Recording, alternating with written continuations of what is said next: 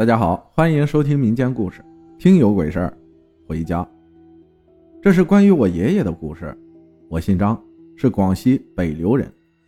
爷爷是一个退休干部，爷爷为人正直，说话声音响亮，经常是一副严肃难以接近的表情。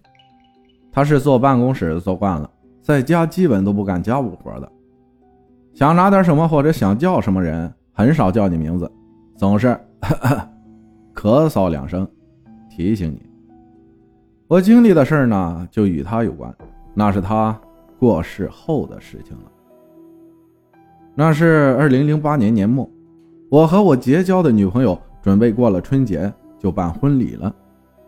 我爷爷一直看着我长大，非常期盼我婚礼的到来，经常想抱曾孙，想疯了的那种。可是天有不测风云，零九年元旦刚过三天。他就因为脑干梗塞离开人世了，走得很匆忙，也没什么痛苦，唯一遗憾就是没看到我结婚生子吧。死亡的第二天，我们就把他拉到火葬场安放，等待选择好日子火化。然而在死亡的第七天的晚上，我半夜十二点半从外面回来，就顺道在二楼上个厕所。我住在三楼的。二楼厕所刚好就是我爷爷住的房间外面，尿到一半的时候，房间里面传来了熟悉的两声咳嗽。我耳朵立马竖起来，仔细分辨声音的来源，因为这声音实在是太熟悉了。但是两声咳嗽之后，就没有其他的声音发出了。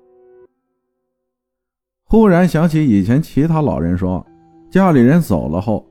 头几天会回来原来住的地方看看，就算老人不说，林正英的鬼片也常这么演吧。然后我就当没事发生一样，继续走上我的三楼房间里。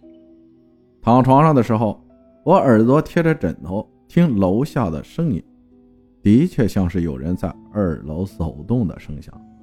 后来，就慢慢睡着了。一次家庭聚会的时候，大家谈论起爷爷的事儿。我老爸偶然说起爷爷回来过，他也卖关子，藏捏了一半不说。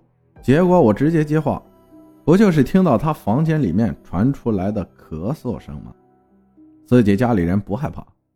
我这么一说，我老爸也认同了，他也是听到咳嗽声，就我们俩听到过，然后对了下时间，他们听动静。大概就是爷爷头七那两天，那事情过去很久以后也没怎么在意。再然后，就是我有了孩子之后的事情了。我零九年年底结的婚，一一年才要的孩子。孩子没满月的时候，我和老婆孩子在房间里睡觉，半夜睡得迷迷糊糊的时候，感觉有个人站在床尾，一直盯着我们睡的床。我坐了起来。守护着母女俩，喊道：“是谁？”然后定睛一看，居然是我爷爷。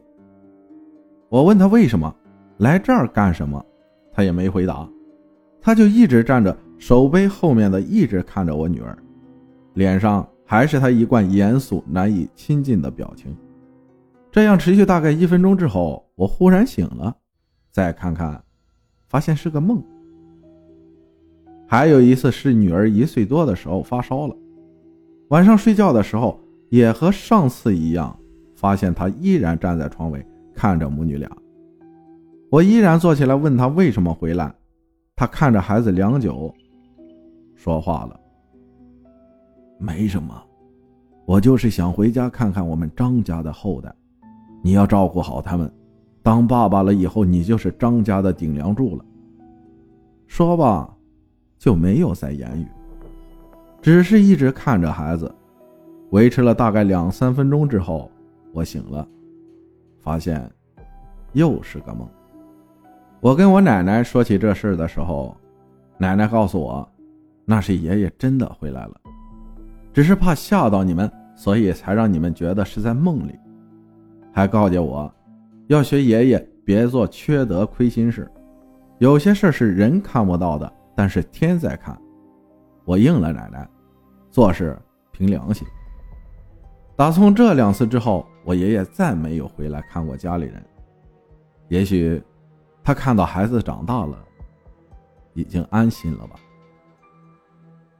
感谢听友吃货小肥猫分享的故事，这个故事听完之后，我更多的是感动。谢谢大家的收听，我是阿浩，咱们下期再见。